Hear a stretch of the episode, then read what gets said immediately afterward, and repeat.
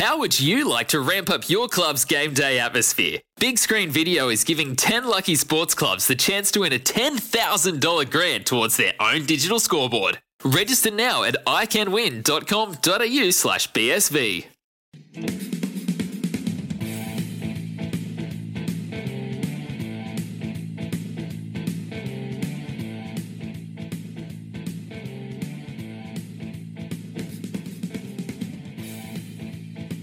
SENZ 27 minutes away from 7am this morning. Who's the most interesting person you sat next to on a plane? Richie McCaw, top bloke. Got a selfie with him too, so people would actually believe me. I swear, half of the country sat next to Richie McCaw on a plane, and it's always an absolute highlight uh, for many people in many people's lives. Who is it for you?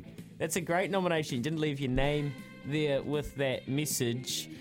Still can't get over that. Busta Rhymes, JP Duminy. I knew you guys would have good ones. I I think I've got more. I think I've got more. Even Aroha's got a cool one. She's come through on the on our WhatsApp group. She sat next to Coolio. Gangster's Paradise. What about that one? Yeah, That is man, cool. that's awesome. That is awesome. I, I, I, I sort Hello. of, I remember, I remember Clinton Toopi have a Coolio haircut one day in the game. Remember that? No. he came out. He came out. He, said he would laugh about it, so he wouldn't mind me talking about it. But he came out. Now how Coolio had those. Oh, I forgot the name of the, what they call them, but it was sort of like a mohawk, and it was like plaits, and it was all down the back of his head. I remember before the game going, it Plat Hawk. was called a plat Flat hawk. Hawk. Ah, they call ring something. And anyway, I, I sort of said, I sort of said to him, "Man, I hope, I just hope you go all right today." And he hurt his knee, mate, in the first five ten minutes, and had to sit on the sideline, and the cameras were just on him all game. It's like, oh man, that was that wouldn't be right. Not quite the same as a scucky box front um, fade or whatever it was. Uh, rightio, loveracing.nz. Keep your messages coming through at double eight double three. Yeah, good weekend, uh, good trip down to the Naki. Uh, unfortunately, though, for Rotorua, another meet abandoned, and I can only imagine Bruce Sharrock and the New Zealand Thoroughbred Racing Brains Trust are absolutely seething at this. Uh, it got to be better. We've got to be It's, better. it's not on. It's it's it's actually disgraceful because now the problem has been identified. There's been a bunch of action points written, and there have been ways to move forward. They've put in processes, and they are still being implemented now. But a lot of the processes have been put into place, but either people aren't following them at the clubs level, and it's human error not doing their diligence and doing their job, or the processes put in place aren't working. And I- I'm kind of tend to think it just might be the former because I do believe that we got to try and get this right, and I think they're on the right track at NZTR, but. If they can't, don't have the people on the ground that can execute the job and that can understand what a safe track is days out before a race, so people, stakeholders, mm. jockeys, trainers aren't turning up on the morning of, well, then you need to find new people or you need to get your people down there and somebody's going to have to be going out and looking at every track every morning leading up into a Saturday or a, or a race meet. Well, I think what people need to realise is that um, it's the people on the racetrack that are actually doing the work, not NZTR.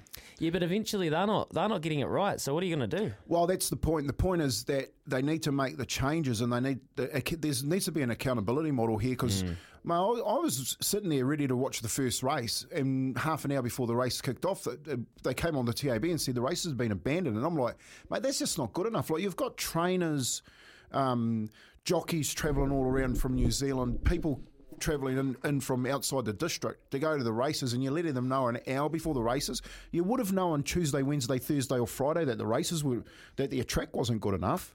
And what needs to happen is they need to be held accountable for that for the, um, that decision. Uh, and if it's the course making the decision and NZTR helping to pay for the problem, then that's a problem. They need to they need to sort the, the, the club out and move that forward, and then they need to they need to hold them accountable. By not, because my my question is, who's paying for the trainers? Who's paying for the flights for all of the jockeys to get there? Like who's picking up the tab? Well, that's right. And NZTR pick, put up a um, there is like a, a fund model that they can get a little bit of costs re- are recovered, but at the end of the day, they're bleeding out here through. I can I can only assume is incompetence, to be honest, Kempy. And I, I, what I was saying, where I was going with that was that I do think the processes that they started to put into place here, uh, at a governance level, at the New Zealand thoroughbred racing level, I think they were on the right track. I really did. And the, I remember this is after Captain Cook Stakes Day. Bruce and Bernard Saundry at the time were steadfast and saying it's not good enough. We're going to change. They've put out a, a, bunch of action points, and at some stage it's being lost in translation. Your your question around accountability is a great one.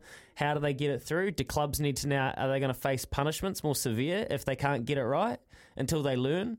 But it puts a lot of pressure back onto the clubs and. You know, there's just obviously not a sophisticated enough model on the ground making sure it doesn't happen. But it is. It's really upsetting. And, you know, for everyone. Sorry, is he?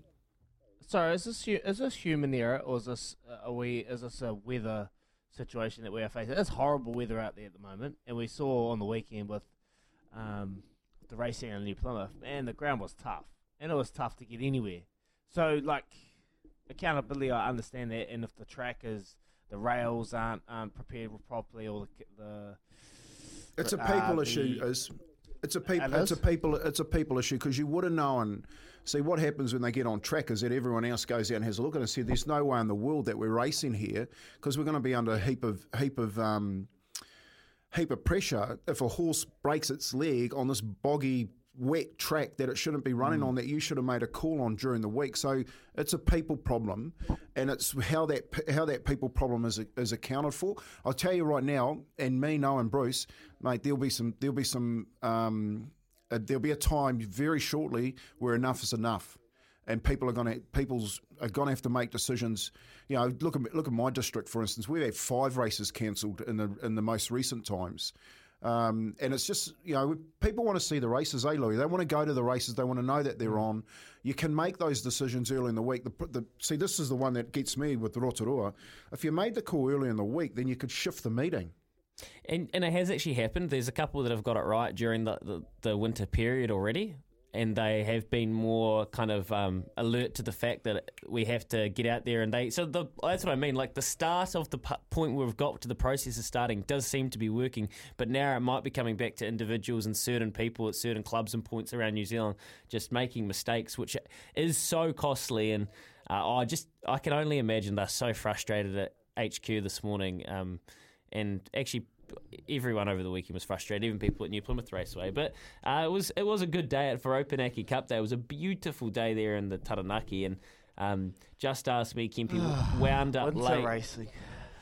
Yeah. I thought I thought it was a I thought it was a run apart from Helena Baby, oh, um, which gave away seven k's to Our Boy. I thought Our Boy was the run of the race, so quite happy with where he ended up. I thought he was coming around that corner, um, but you know, like Alan said, you know, weight stops anything, and it, it definitely stopped our boy. You, you were down there on track; it was pretty poggy. It, it was it was just a, a oh, it was a bit of a nightmare to be honest to, for to punt. I mean, there were people making money, of course there were. There always is somebody that's winning, but Daisy Helena Dag. oh, My wife's middle name. Oh no!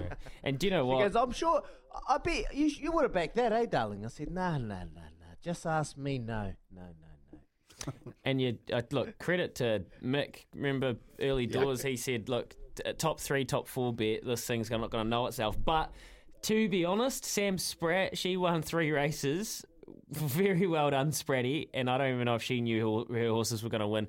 You could not tell whether the horses were going to like the track. So imagine soaked in rain, then dried out, and then kind of uh, sun coming down on it. This kind of like gluey 파기 heavy track, and it wasn't like they could just come in and out of it. So Darcy Labella, for example, she hated it, was pulling the whole way. So it's just a complicated one, hard to make a buck. But yeah. if you did, well done. We certainly didn't on the good oil, but man, we had a lot of fun down there. So good to be around the regions. I tell you what, racing, and, and it was so cool to hear how much SENZ means in the Taranaki, and um, both uh, both of you lads got a lot of shout outs. And oh, where's Izzy? Where's Kempy? We want to see them down here. So we'll have to take the show on the road around the country at some stage. 18 away from 7 thoroughbreedloveracing.nz. You're home for everything thoroughbred racing. Go catch all the replays. Right now, it's time for you to call and take on the Quizmaster, the Ismaster, 0800 150 811, a $50 TAB bonus bet, and a trip Come on. to the Goldie 500. Thanks to Willamette Travel on the line. Talk soon. When making the double chicken deluxe at Macca's, we wanted to improve on the perfect combo of tender Aussie chicken with cheese, tomato, and aioli. So, we doubled it. Chicken and Macca's together and loving it. Ba-da-ba-ba-ba. Available after 10.30am for a limited time only.